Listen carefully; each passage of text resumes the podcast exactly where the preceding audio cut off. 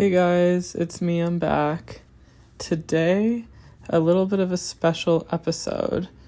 Basically, um, I'm just gonna read a paper I printed out, an essay by Mark Coeckelbergh called Artificial Intelligence, Networks, and Spirituality.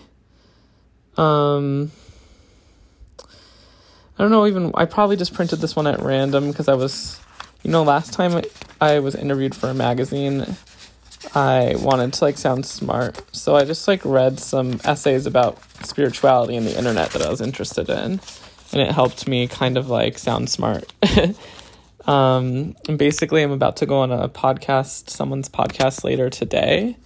So that might, it might, it might help just to read this again. And then I went to read it and I was like, I don't think I could read this unless it's out loud. So I'm trying to find a comfortable position. Um, so I'm just like laying in bed, and I'm just gonna read read the essay. But I don't really want to hold the phone in my hand. I'm trying to get settled. Um, so yeah, if you don't want to hear an essay, you could skip this episode. Um, but let's just get into it. The spirit in the network models for spirituality in a technological culture. Can a technological culture accommodate spiritual experience and spiritual thinking? Yes, duh.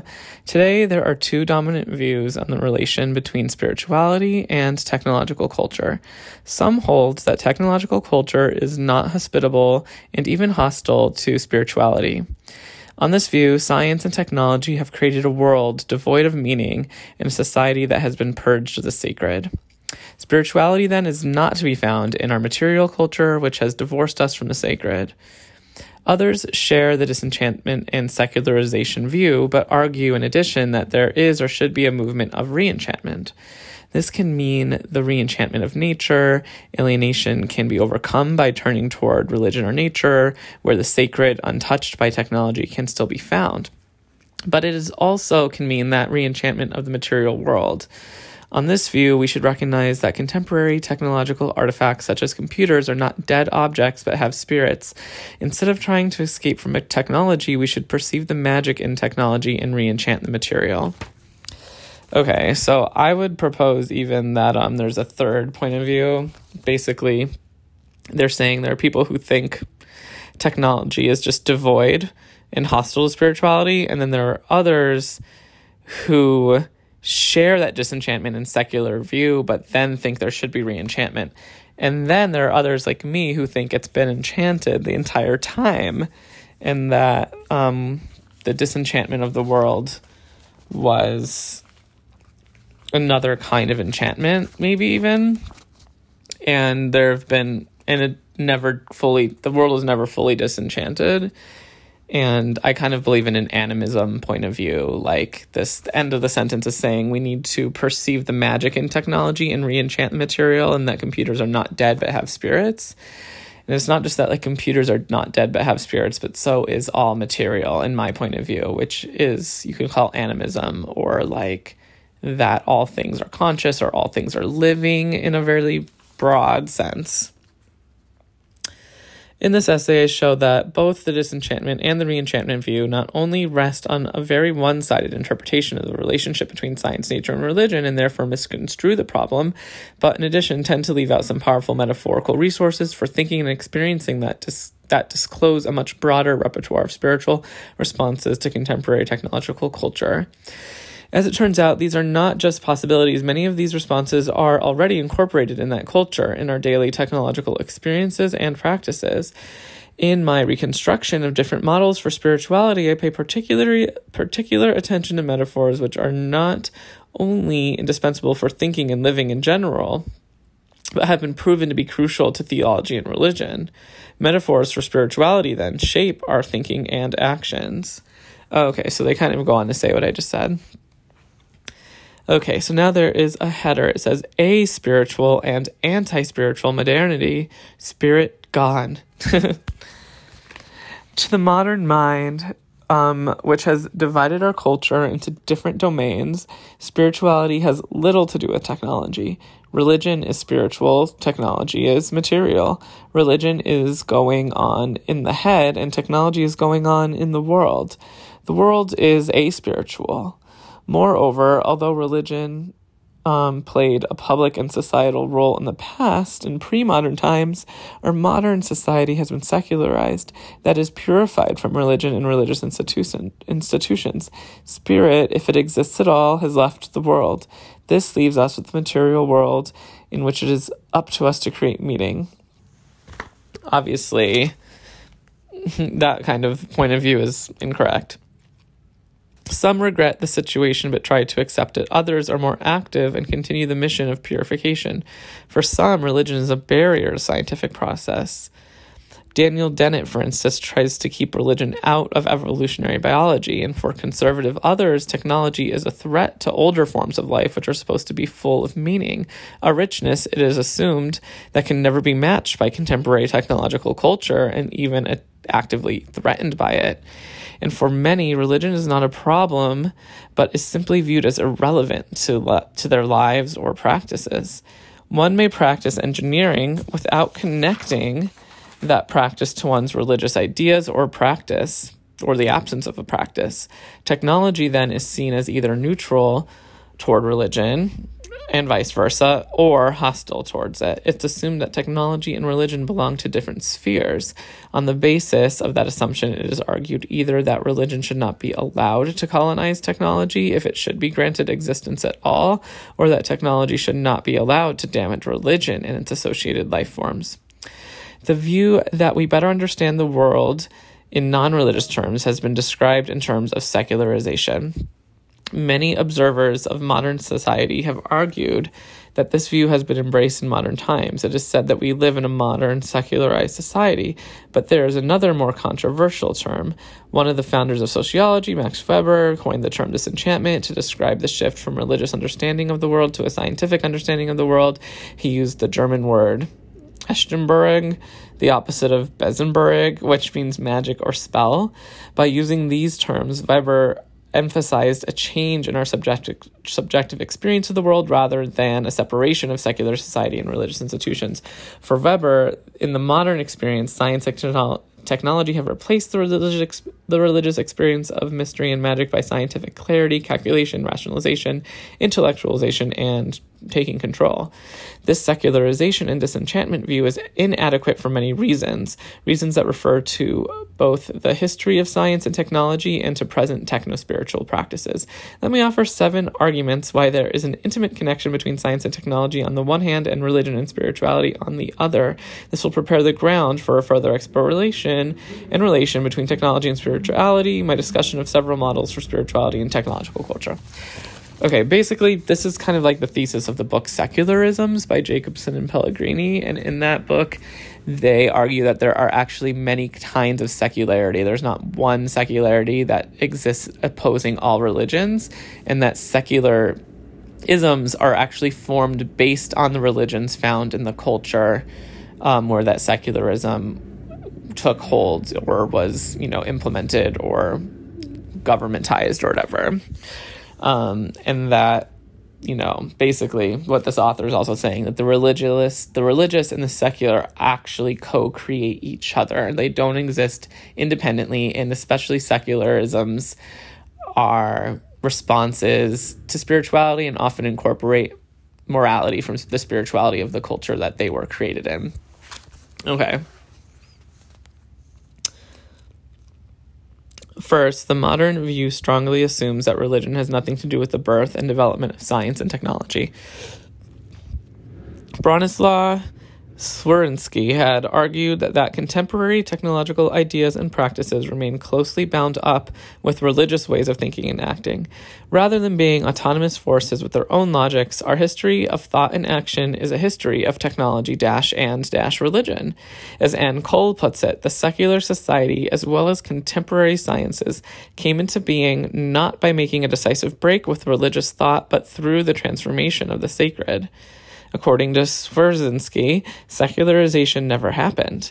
The story of the technological transformation of nature and the story of the ongoing sacralization of nature are one story and not two. He proposes that we see the modern secular, including science and technology, as a distinctive product of the West's religious history, like just what I said.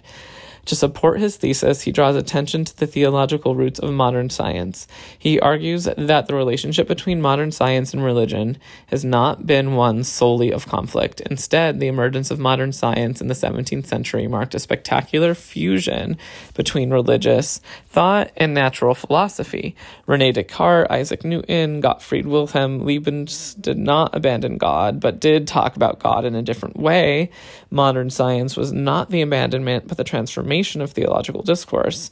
Szerszynski shows this by offering a story of transformations from the primal and archaic sacred to the monotheistic sacred, the Protestant sacred, the modern sacred, and the postmodern sacred.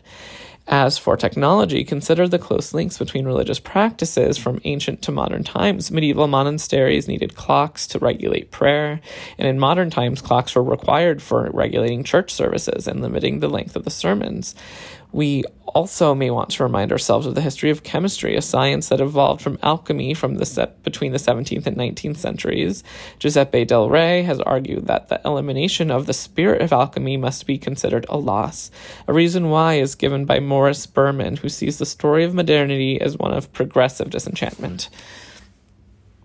The view of nature which predominated the West down to the eve of the scientific revolution was that of an enchanted world, Rocks, trees, rivers, and clouds were all seen as wondrous, alive, and human beings felt at home in this environment. The cosmos, in short, was a place of belonging. A member of this cosmos was not an alienated observer of it, but a direct participant in its drama. Alchemy, as it turns out, was the last great coherent expression of participating consciousness in the West. Hmm, that's interesting. I would look into more into that actually about alchemy. Um, hold on, give me one minute here to take a little break, and I'll be right back. Okay, and we're back. So it says if um, is right, then there has been no disenchantment, but transformation, and the spirit was never eliminated in the first place. That's basically what I said, like when I read the opening paragraph. That was my reaction to. Second, we may well ask how secular contemporary science and technology really is. Contemporary science still has its myths, such as the claim to have privileged access to objective truth which made Bruno Latour call for a secularization of science. Um, perhaps the most powerful myth, and one that can help us to understand why transhumanism and human enhancement are attractive to many, is that technology could do what popular Christian religion has always promised offer us immortality. Really? David Noble argues that the reason why our culture developed such an obsession with technology is that technology promises the transcendence of moral- mortality. Again, this leaves religion and technology deeply intertwined rather than um, separate.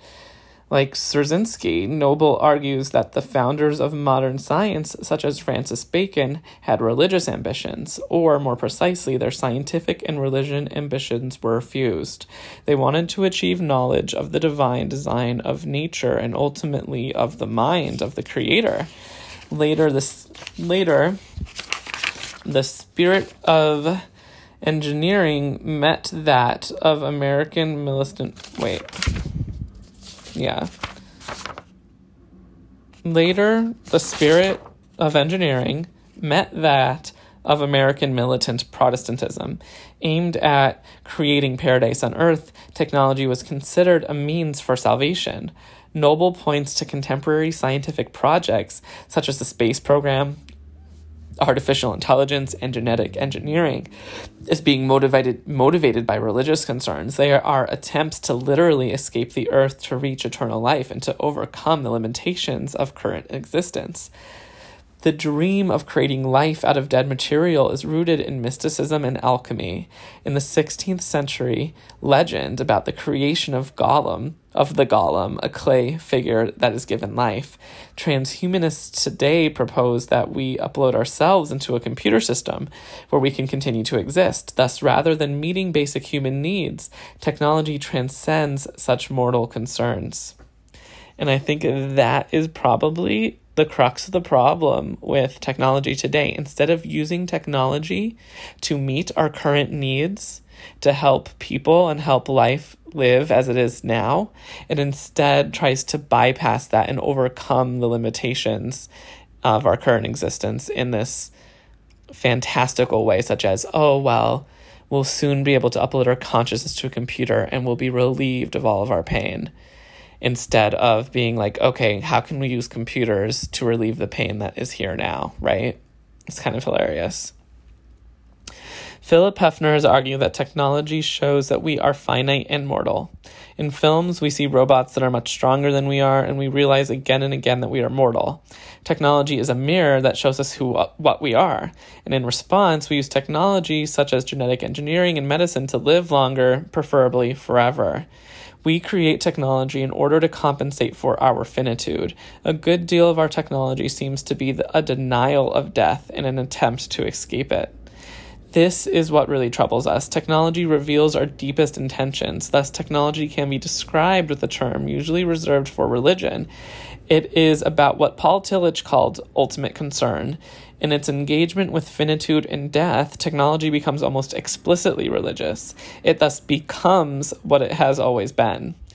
Third, to think that technology is less important to what we care most about is to disregard the insights of philosophy of technology. Technology shapes what we do, how we feel, and therefore who we are. And as Marshall McLuhan suggested already in the 1960s, long before the internet, technology changes how we think and feel. Technology also shapes our self image, it helps us to understand who we are. What is our relation to technology? Have we always been cyborgs, as Andy Clark argues? Or in any case, technology is not separate from our self understanding. If we disconnect technology and religion, we have a misguided understanding of technology and what it does to us. According to Szerszynski, Technology is mysterious not because we do not understand how it works, but because what it does goes beyond the intention of the designers. Contemporary philosophy of technology teaches us that things are not just instruments to reach those ends, they also change the ends themselves. Yes. Peter Paul Verbeek speaks about things that do things, things that have consequences for our lives and our existence. Technologies extend and transform these ends and thus transform our concepts of human need, flourishing, and even identity. I have to really agree with that. There's a performative quality to technology. They do things in the world beyond what they were designed to do. Um, and they change the fabric of the world independently of people almost, but not independently. It's a symbiosis. Okay, let me pause for one more second here. I just have to check my phone real quick. Okay. Finally, as illustrated in Hefner's point about morality, technology is not only about mirroring what we are, but also about trying to be different from what we are. Technology is about imagining what is not yet, but what could be. Hefner links this with freedom and the concept of transcendence. And in other words, technology is about what we really care about. Oh, you could even go further here and say that it's about transhumanism, transgenderism, like that which is imagining what is not yet, but what could be, that which reaches towards the horizon. Um, fourth, technology does not exclude wonder and mystery as it escapes our understanding and control. Our efforts to control and rationalize have not been completely successful, to say the least. Technology shows our power to change the world, but it also shows the limits of that power. We still live in a world full of risk, albeit risks different from those in modern and pre modern times. Technology leaves enough room for magic and mystery in that sense. Moreover, science itself, as it explores the universe above and within us, above and below, becomes increasingly more mysterious and invites wonder. We feel awe when we learn about the stars, our brains, and the nano world. This especially happens when we lack full understanding of the universe we discover and of the technologies we create. Science is also increasingly concerned with the invisible, which, according to most moderns, has always been a mark of the spiritual. Finally, as sociologists of science have shown, even its method is less rational than previously supposed. Many scientific discoveries seem more closely related to the religious concepts of miracle and grace than to getting the facts right. They appear as gifts of nature. We can do our best, but what we have to wait and see what the outcome will be, what is given to us. We will we feel that the unexpected can happen. Neither scientific discoveries nor the consequences of technology are entirely within our control. Fifth, Apart from these intimate connections between technological and religious thinking and experience, there are more straightforward ones as well. For instance, we sometimes speak of things as if they are persons or if they had spirit, and religious persons often use the internet. Jeff Zaleski, 1977, 1997, has shown that this use of cyberspace changes the meaning of spirituality, religion, and sacred.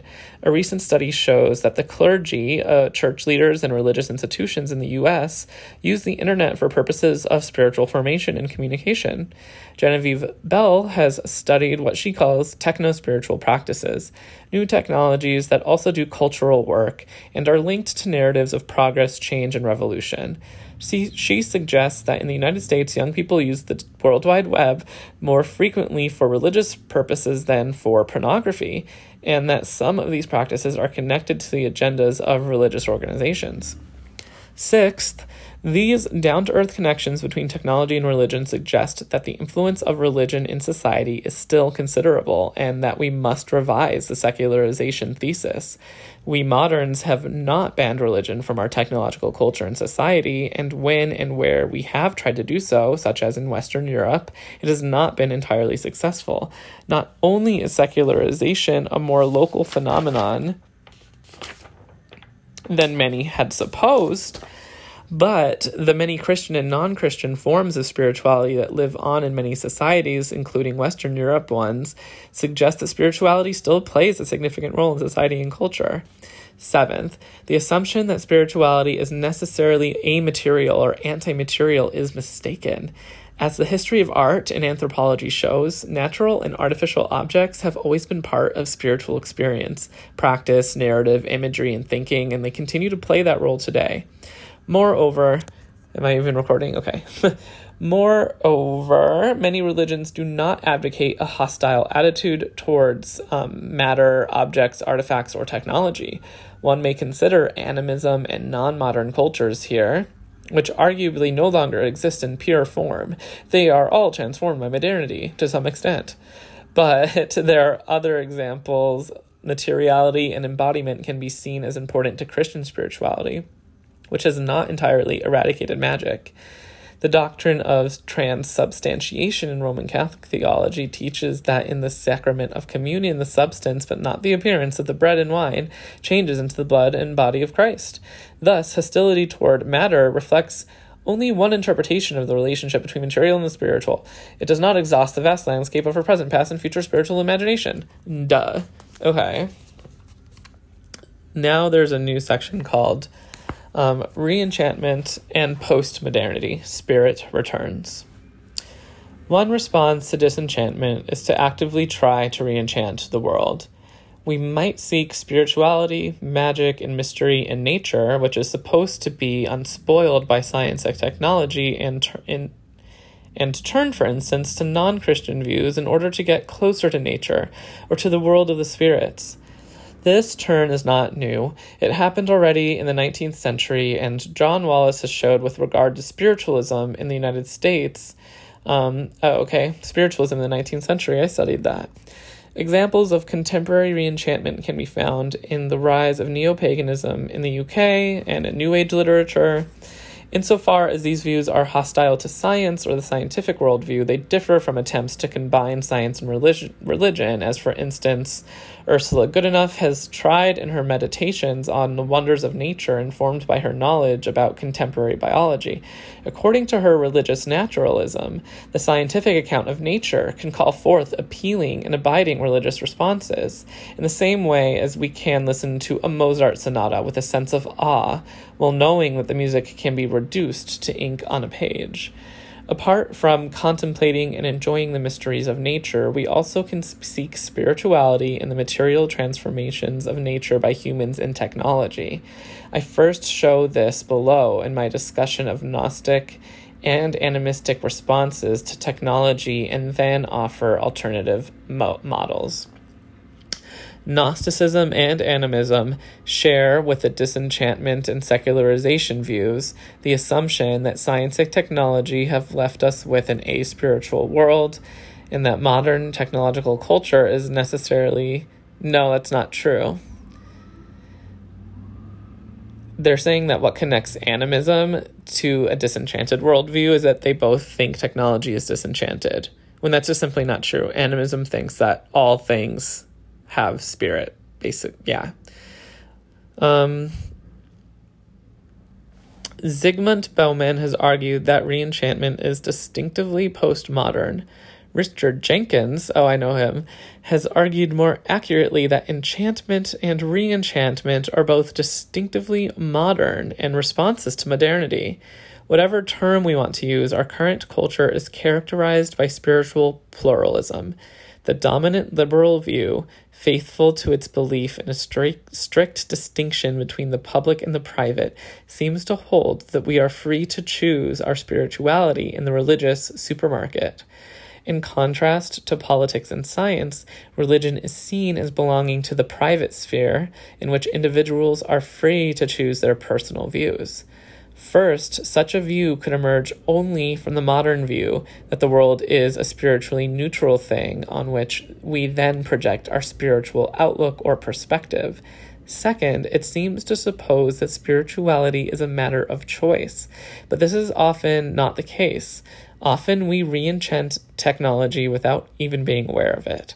Most processes of reenchantment are unintended and largely unacknowledged. Consider contemporary technological practices. W.A. Stahl has shown that our talk about computers and the internet is magical and mystical. Lee Bailey, in his book, The Enchantments of Technology, writes that there is an undertow of enchantments in our encouragement with technologies. He gives the example of android robots, which arguably are among the most enchanting of machines. From a theological angle, Stephen Garner proposes the hacking metaphor to describe the theological technological engagement.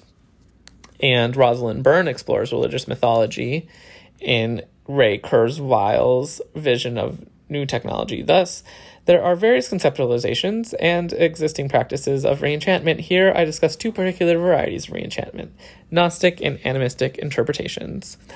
Gnosticism and demonization. A very influential spiritual framework that plays a major but usually unacknowledged role in contemporary technology is Gnosticism. My point here is not to establish the historical role of Gnosticism in technological development, but rather to discuss an interpretation that helpfully understands some technological practices as Gnostic. Gnosticism shares with the modern and postmodern view the assumption that there is a divide between the material and the spiritual. It cannot find spirit in the material world and thus shares with modernity the feeling of alienation. In response to the situation, it turns to the spiritual, which it finds in the self. The idea is that in myself, I can find a divine spark, a light to the divine, a link to the divine. And more generally, it is by turning away from the material world that I can find the spiritual.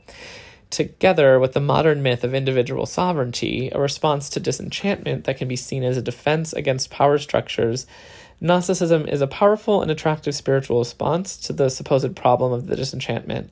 The Dutch sociologist Anton Zijderveld already understood Gnosticism as an escape from modern power structures. People turned inward, away from the abstract world of bureaucracy, power, and technology. Such a turn is also found in the history of Christianity. Whatever the sociological explanation is provided, there is no doubt that our technological culture is full of Gnostic practices. In particular, the rise of the internet lends itself well to a Gnostic interpretation. Stef Aupers and Dick Houtman use the term cybergnosis to refer to a re- relocation of the sacred to the digital realm, inspired by the, de- the desire to overcome the experiences of alienation, suffering, and impotence. According to Gnosticism, we originally inhabited a divine world but have fallen into a dark material world. And to overcome this alienation, people embrace the cyber world, which allows us to escape our mortal bodies and become spiritual entities. The cyber world is an environment where the spiritual self can flourish. Based on empirical study, Aupers and Houtman conclude that digital technology seems to be increasingly considered the means par excellence to liberate the self from worldly suffering and imperfection and to overcome alienation in modern life. Whether or not digital technology is indeed a means to overcome alienation, hint it's not, I propose to call this desire and attitude geophobia. We want to leave the world, sometimes quite literally. True. We want to be extraterrestrial. True. Technology provides the means to escape our earthly existence. Slightly true. By means of knowledge or gnosis, we can liberate ourselves from our dark embodied existence. The internet gives us knowledge. The desire to leave the earth is intimately connected with the desire to escape our bodies and the risks related to real embodied social interaction. Hmm. There's also a risk online, though. As suggested above, we can interpret some transhumanist proposals for human enhancement in these terms. Instead of only temporarily escaping to a virtual world and then returning again, we may try to upload ourselves into an immortal infosphere so that we could dispense with our earthly body. So funny. We need to not think of only exotic technologies. Writing, too, is a technology and can be interpreted in Gnostic terms. As Douglas Groothuis put in his popular The Soul of Cyberspace, even the shift from an oral to a written culture tended to disembody knowledge. Of course. Think about the Bible getting written. My God. Um. Do do do do do do. I lost my place. What, what once required the memorization and recitation by living persons can now be retrieved through the dead pages of papyri, parchment, or paper. In other words, we already download ourselves for the ages. Paradoxically, we try to achieve spiritual immortality by processes of materialization. So funny. In any case, it's clear that the Gnostic response to technology rests on the modern assumption that the world is anti spiritual mm, I don't know, the divide between the material and the spiritual did not have to be invented by modern Gnostics. It was already part of the culture. The turn away from the material world sometimes takes the form of a demonization of technology, which was a common move among philosophers of technology in the first half of the 20th century. The fear was, and often is, that we lose control over technology. Consider the Frankenstein myth or the film 2001 A Space Odyssey. Here, technology appears to us as an autonomous force that, albeit our own making, turns against us and develops in unpredictable ways. Instead of offering Gnostic liberation, technology comes to be seen as opposing threat. But the Gnostic view and the demonic view share the assumption that there is no spiritual good in material technology. Sometimes the demonic is attributed to individual artifacts or technologies, and this brings me to the subject of animism. Animism. Okay, for animists, objects have individual spirits. Technological objects are no exception to this rule, especially if they appear to think and to do things. Consider computers and robots. In spite of our scientific frame of mind, which we are supposed to have after much education and socialization in that direction, we may have the feeling that something technological lives, is animated, has spirit. Thus, animism is a denial of the assumption that the world is material without spirit. Animism maintains that it is both material and spiritual. How shall we understand this? Animism is traceable back to pre modern, pre Christian, and pre theist, including polytheist culture. If adopted in postmodern times, it may give rise to an entirely different view of the world and of society. Leaning on research by Tim Ingold and others, Szerszynski has argued that pre modern cultures experienced their world as an already meaningful place inhabited by humans and non humans. There never was nature purified of the social. Nature was already social. Relations with nature in pre modern societies were not seen as a clearly separate category of technological relations distinct from the social and the cultural. These humans cooperated with matter rather than fabricating things out of natural resources. Therefore, they had a greater sense of agency in non human nature and more porous understanding of the human and non human boundary. This understanding of pre modern cultures can be used to criticize use of the term technological culture. Human culture has always been technological. In ancient cultures, however, what we would call material objects or technologies were strongly linked to religion or spirituality. They were embedded in a worldview that was religious in the sense that its practices were meant to link and relink objects and persons. Now we see technology as standing apart from the rest of culture, including religion and society. Now we see technology as standing apart. Only on this assumption could the idea emerge that our culture is dominated by technology. The term technological culture indicates the perception that technology is dominant and or all pervasive, but it always has been all pervasive and it is perceived as dominant only because we mistakenly disconnected it from the rest of our culture. Therefore, in this article, I continue to use technological culture to, to, to refer to contemporary perception of technology, while keeping in mind that technology is not an autonomous force or a separate category. Some may prefer the term technological spiritual for lack of a better term. Below, I use the term material spiritual. But let me return to animism. Animism is found in the early stages of child development. Children think that something is alive when it moves, and they speak as if of it as if it were a person. Only in the 1980s, Sherry Turkle observed that young children treat computers in this way. They are drawn into thinking psychologically about the computer because of its behavior. An explanation of such responses is offered by evolutionary psychology, one of the most successful narratives of our time. Animistic relationships are understood as adaptations to hunter gatherer life forms. Some claim that animism is the natural way of thinking. Bruce Charlton writes We were all animistic children once, and for most of human evolutionary history would have grown into animistic adults. Animism is therefore spontaneous, the natural way of thinking for humans. The animistic attitude to technology is not restricted to pre moderns or children. Today, people may, often without being aware of it, experience technology in animistic terms and attribute agency and spirit to things. They sometimes talk about their computer as if it were someone rather than something, give names to laptops. Giving a name is an important sign of regarding something as an individual. They get angry at vending machines and so forth. As humanoid robots appear increasingly human, they are likely not to be treated as mere things. Animism, therefore, is an important model for the relation between spirituality and technology. It also exemplifies again that there are many spiritual understandings already present in our technological practices. Below, I take some inspiration from animism when discussing spirit emerging in and from networks, but less from its attribution of individual spirit to things and more from its social communal dimension. Browsing the models discussed so far, it may seem that the Christian tradition is not very relevant when it comes to finding a place for spirituality in a technological culture. It seems as if Western culture has never been Christian, but this impression is erroneous. All right, let's take a break here.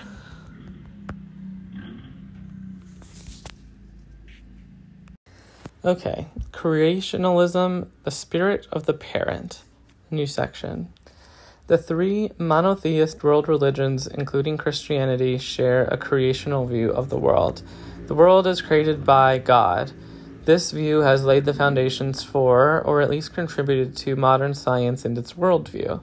The creational act divides creator and creation, thereby de-divining, de-divinizing that creation. The world came to be viewed as a spiritual matter, which science and technology came to understand neither as land to manage, as a landlord, or as a steward, nor as matter to shape, but as raw materials, resources for processing and fabrication. On this view, Christian thinking is not a good framework for understanding and inspiring spirituality in a culture that is supposed to be dominated by technology. However, Christians also have viewed the relation between creator and created in the light of a very different metaphor, that of parenting. Around this metaphor, a model of spirituality can be constructed that interprets technology in the world of things in a much more favorable way that differs from Gnostic darkness and scientific neutrality. God created us, therefore, we are the children of God. This parenting metaphor is not simply a neutral way of making the same idea sound better. It has important theological and anthropological implications. What is a parent? Christians generally see God as their father.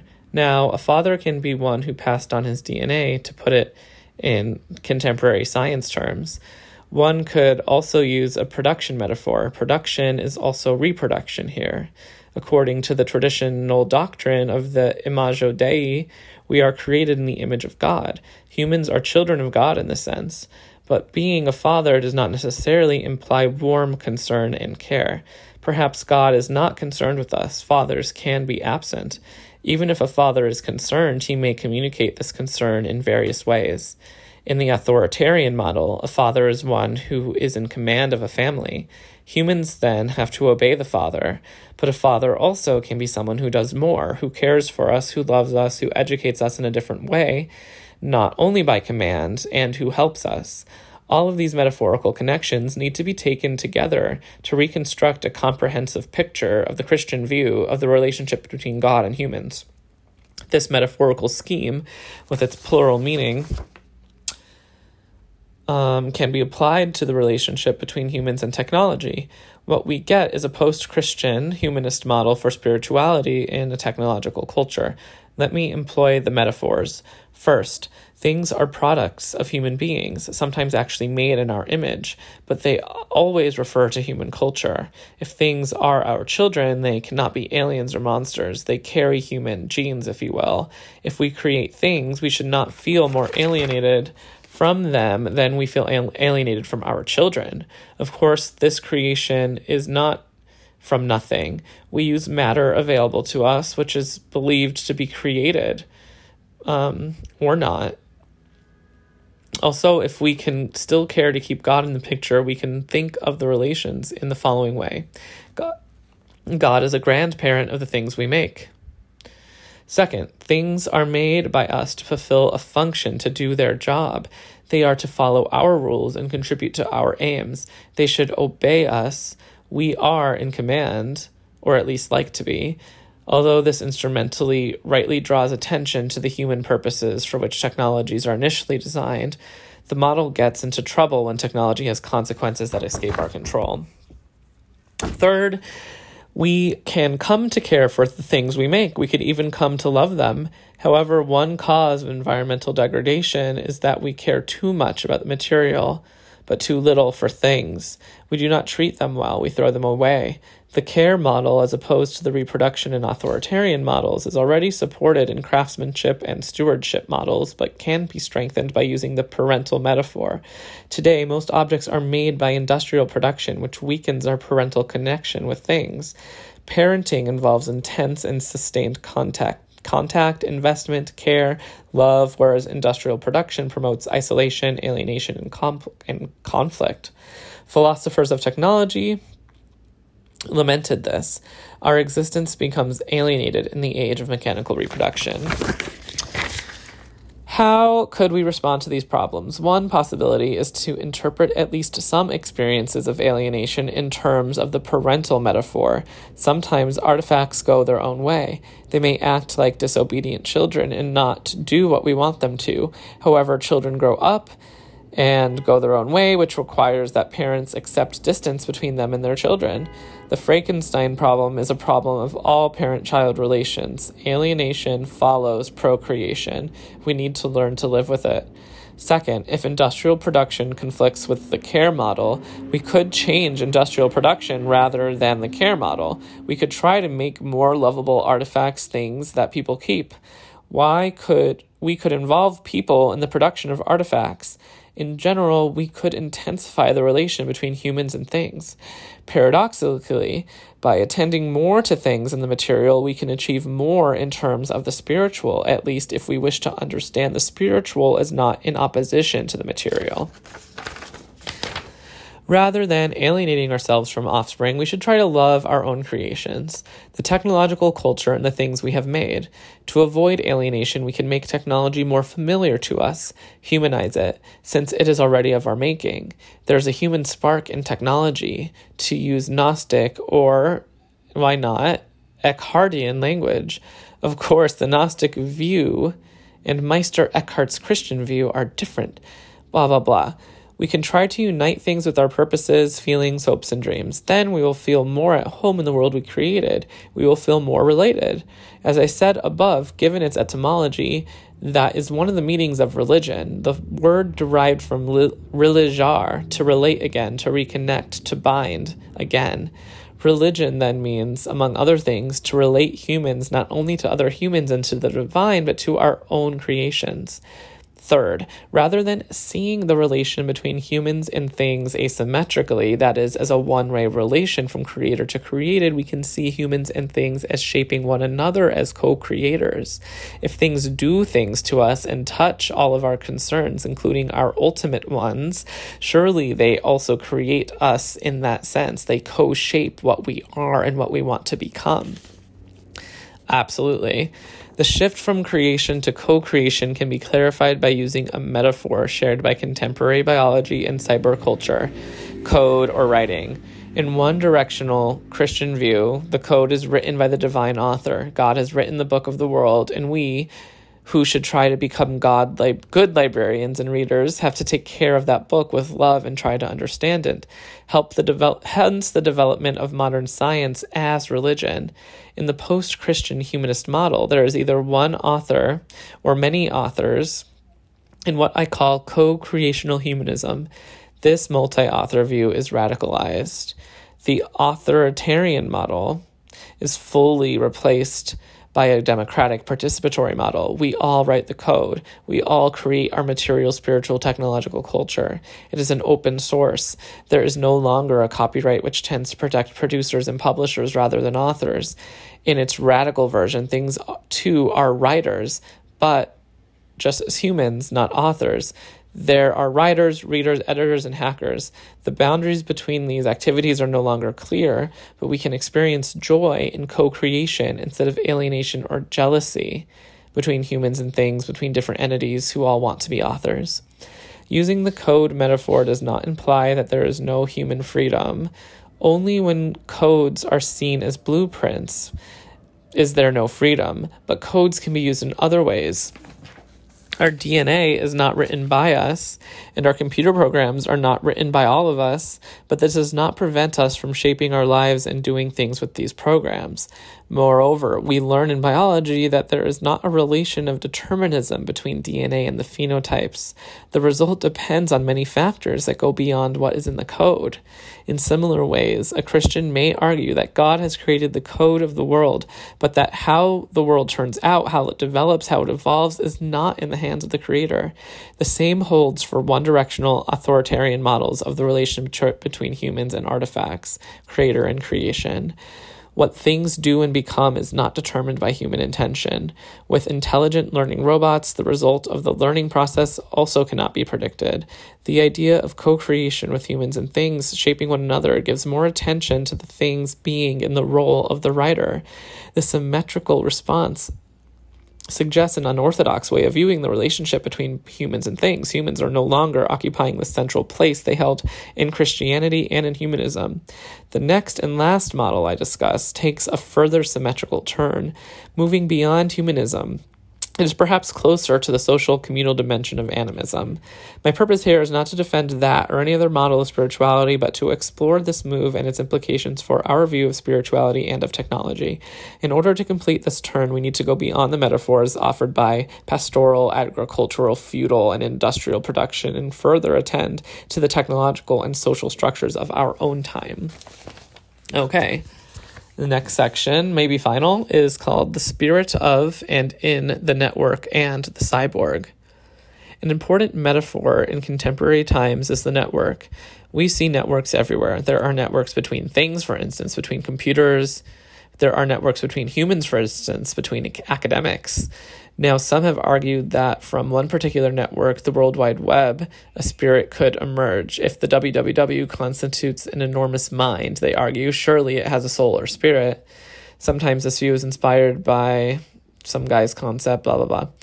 If soul or spirit can emerge from the human brain with its vast number of connections, why not understand the spirit of the web in the same way? Connection is sacralized. The spiritualization or sacralization of connection concerns the spirit of the network in the same way as there is a spirit of a particular computer as an animism. However, this view is opposed to individual animism. Is it? Is it opposed? Spirit is not attributed to individual things, rather, spirit is supposed to emerge from a network of things. If this view can be called anim- animism at all, it is a kind of collective animism that attributes spirit to a network, to the whole of the connection between things and not to, to the individual things or parts.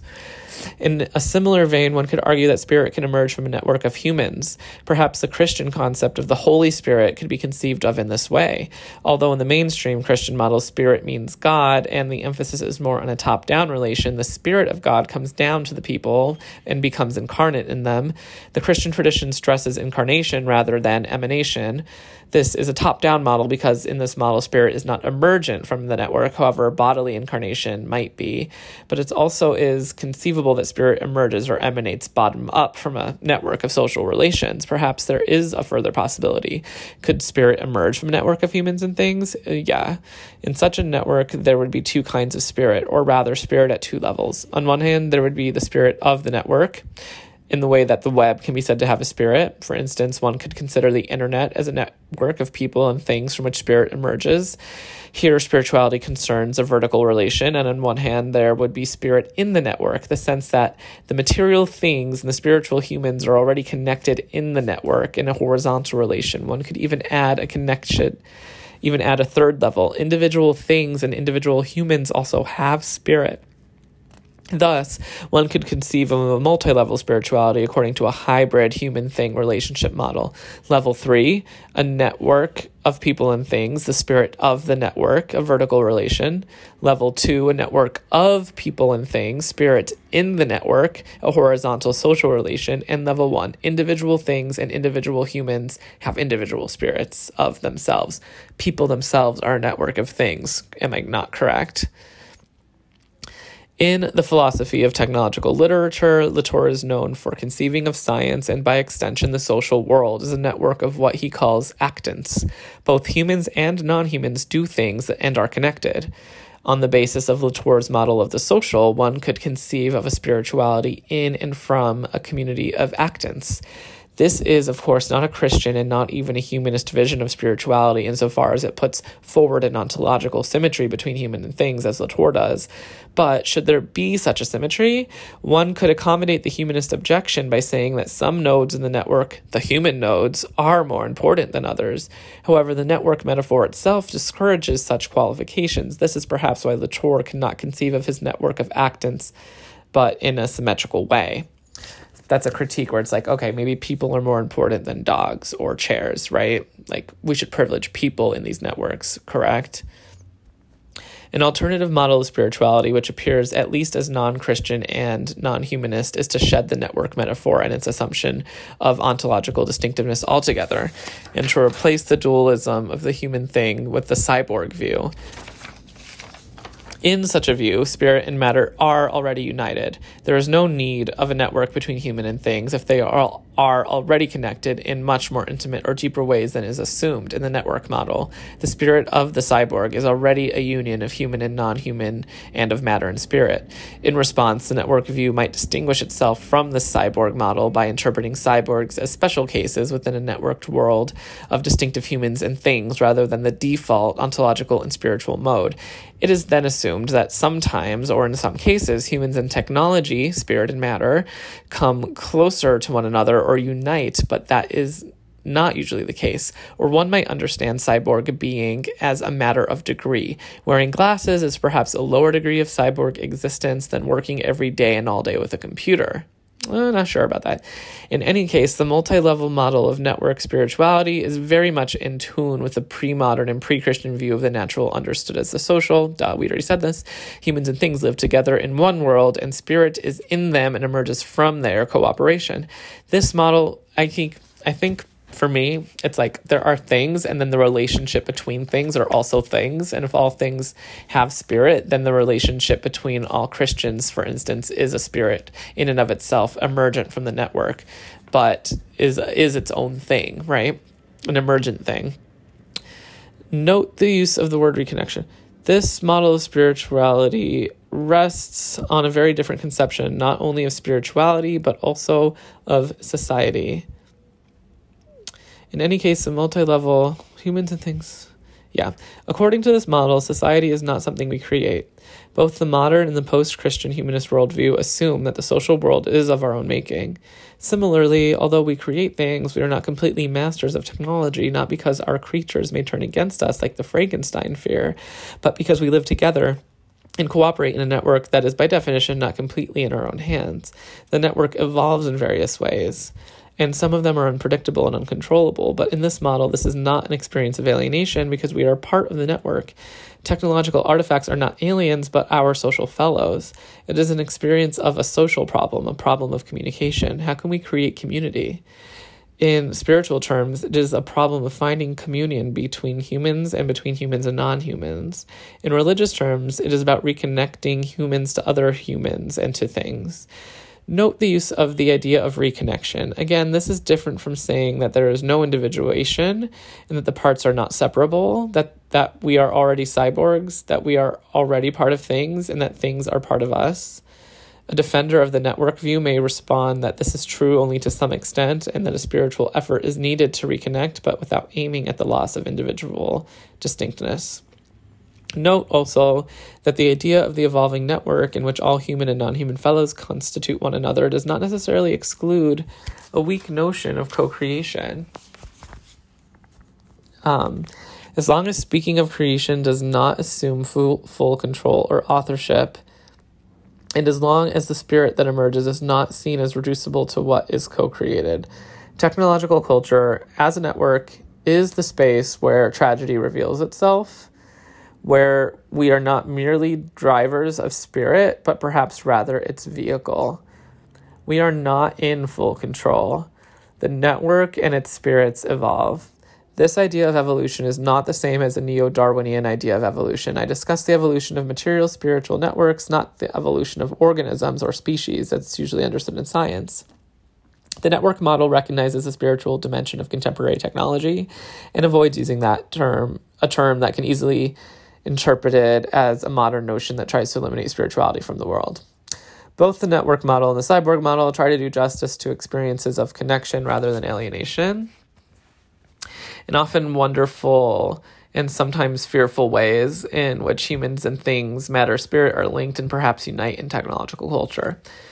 Note finally, and these models are better able to cope cope with so called hybrids and processes of hybridization, modernity, modernity tried to keep different spheres separated. But, as Latour has argued, there are hybrid social problems such as global warming, deforestation, which involve humans and things. There are also hybrid things.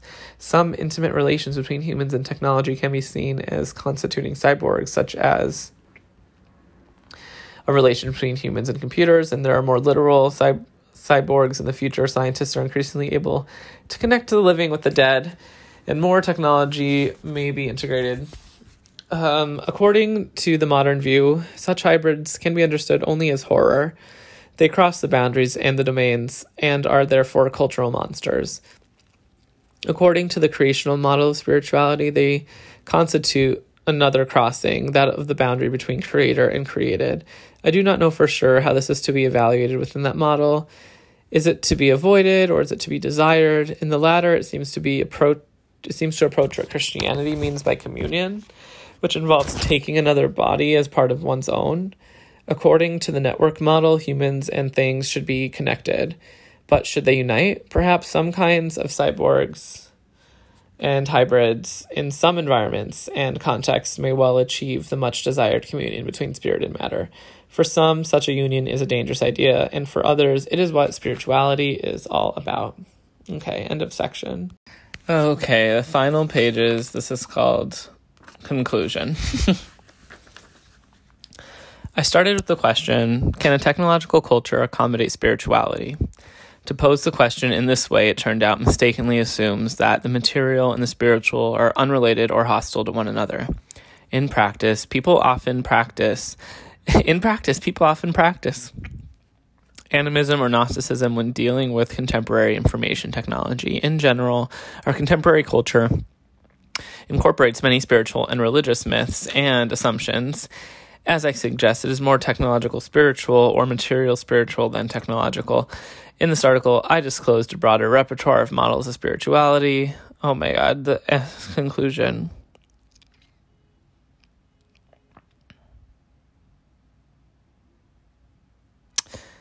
I don't even want to read the conclusion. Okay. Well, that article was good in some senses, but not great. Um, I'm just realizing I have a second thing here, and I'm just gonna read. I've already read it apparently, and I've highlighted some parts, so maybe I'll just read my highlighted parts. The second one is oh, it's by the same author. um, and it's about how the secular and modern are technological practices. In this essay, I argue that there are at least two ways in which religion and spirituality are still highly relevant. First, in our technological culture, cult currently. Oh my god, I don't know. It's the same shit.